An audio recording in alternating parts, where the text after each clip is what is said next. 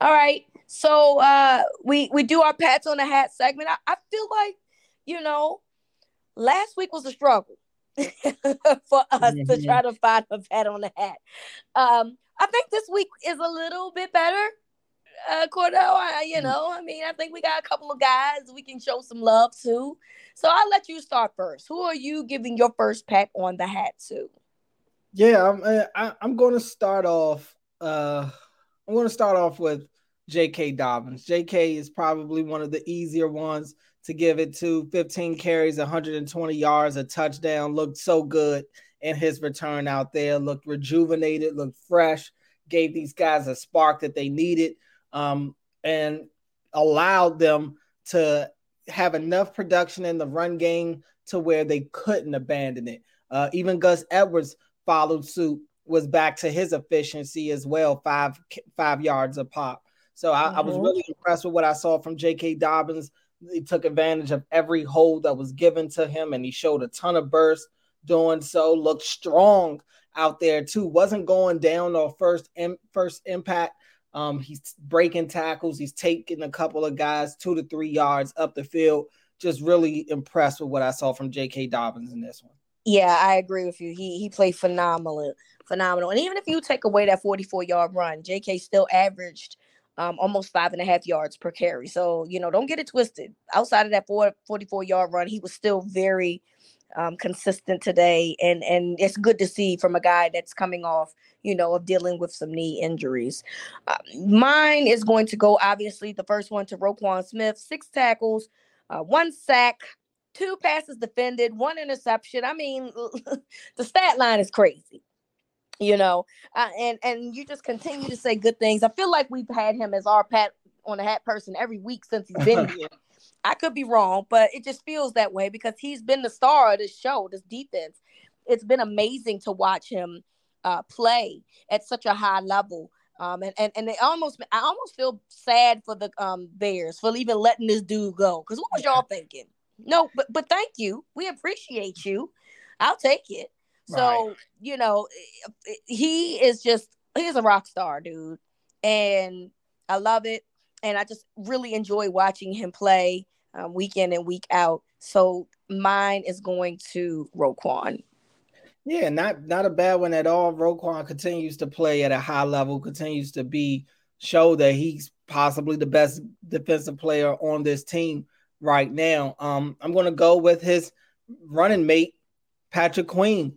Uh, Patrick Queen gets the interception as well. Same, pretty much same type of stat line as Roquan Smith, six tackles uh, as well for Patrick Queen. Did get a quarterback hit as well, and he didn't get a sack. Roquan ended up getting a sack on this play, but Patrick Queen was the one that really blew that play up on the blitz going out, and not he wasn't able to secure the sack on Trubisky. He was able to get out of it and Patrick and Roquan Smith cleaned it up. But Patrick Queen, he's been one of the best blitzers on this team all year. He's been one of the best uh, pressure quarterback pressure guys in the NFL this year.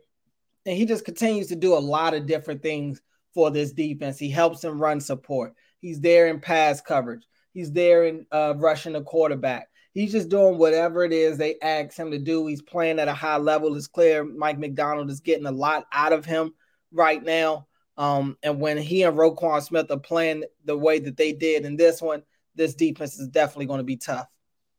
Absolutely, I completely agree. Mine is another one is going to Gus Edwards.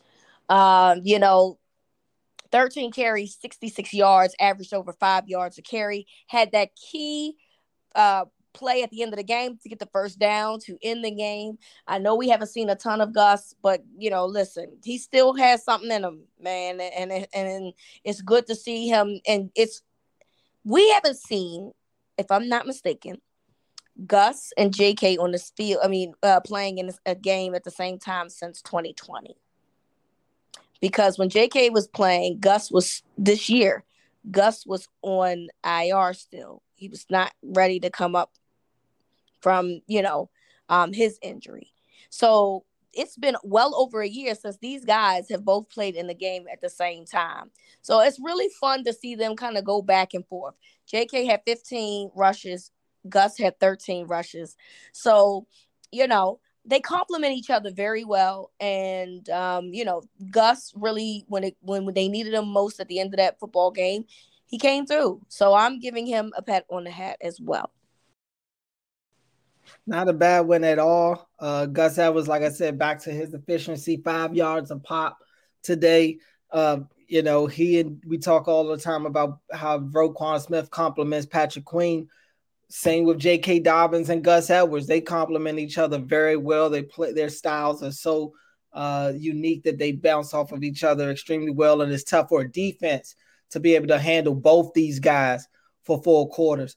Um, I'm going to give a game. I'm going to give a pat on the hat to the entire offensive line. Yes, um, I thought the offensive line was dominant in this game. Com- they just completely moved the line of scrimmage over and over again, especially in the run game. And on a day where they knew this game was going to be won on their backs, uh, they went out there and they got it done. They knew that they were going to have to fire out a lot and run block a lot because obviously you're out there with your backup quarterback in Tyler Huntley, and then you have to go to your third string quarterback in Anthony Brown. You're not going to do a lot of throwing the ball. Yeah. Um, and, and they didn't. So credit to this offensive line. They went out there and they completely blew the Steelers off the line of scrimmage time and time again. You didn't hear a lot of TJ Watt's name nope. in this one. Um, you did hear Chris Wormley a little bit earlier before he got hurt.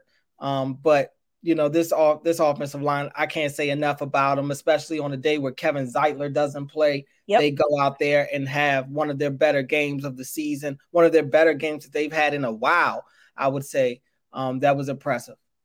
Yeah, I, I, you know that that was listen because they rotated guards pretty much right guards all day long uh, between Colon and um, Ben Cleveland. So you you were concerned, you know, coming into that game, knowing how high the Steelers were in terms of you know um, run defense and, and and in terms of you know pressure, they do get a lot of pressure. So to to have those guys hold up, and thank God for Ronnie Stanley, man. I mean, I'm just glad that he's back because mm-hmm. he does make everything better. Period. Yep you know they they really held their own today. They definitely deserve some pats on the hat and and i definitely commend them. And, and shout out to ronnie stanley man when um the, when huntley got hit you know eventually he goes out in the game.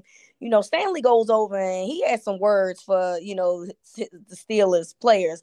And you know no it's not a dirty play but you know, at the end of the day, that's his guy. He has to defend his teammate, right. and that's exactly what he did. So he held it down for his dude, and that's what you're supposed to do. I like seeing stuff like that. You know, one band, one sound is what I like to say. And mm-hmm. and Ronnie Stanley was not for that. I almost used a bad word. okay he was like, "That's my dude," and y'all ain't had to do all of that. Got in some people's faces, so that was that was really good to see. Ravens move to three and oh in the division. Obviously, they play again next week uh, in the AFC North against Cleveland.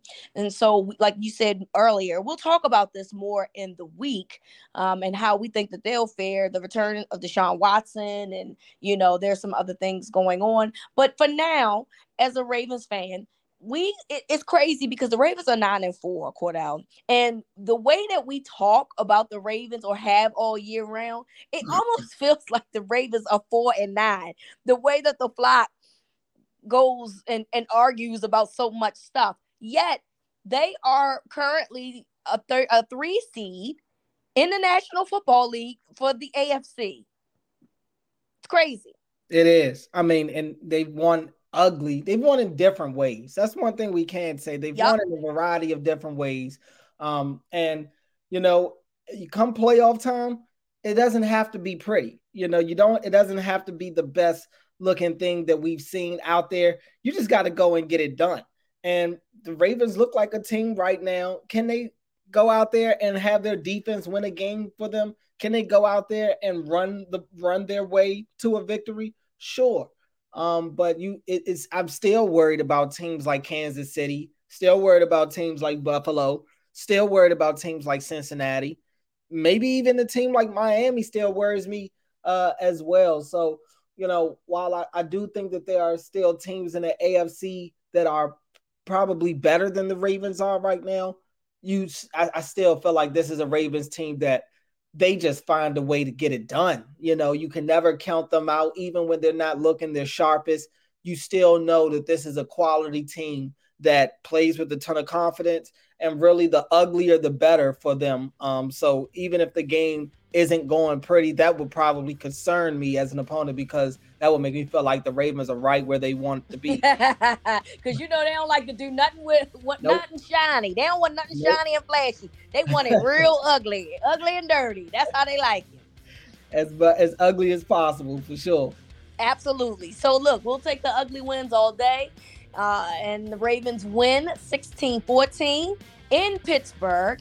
And so we will be back on Wednesday to start talking about the next opponent, which will be the Cleveland Browns. So from Cordell to me, this is Winning Drive.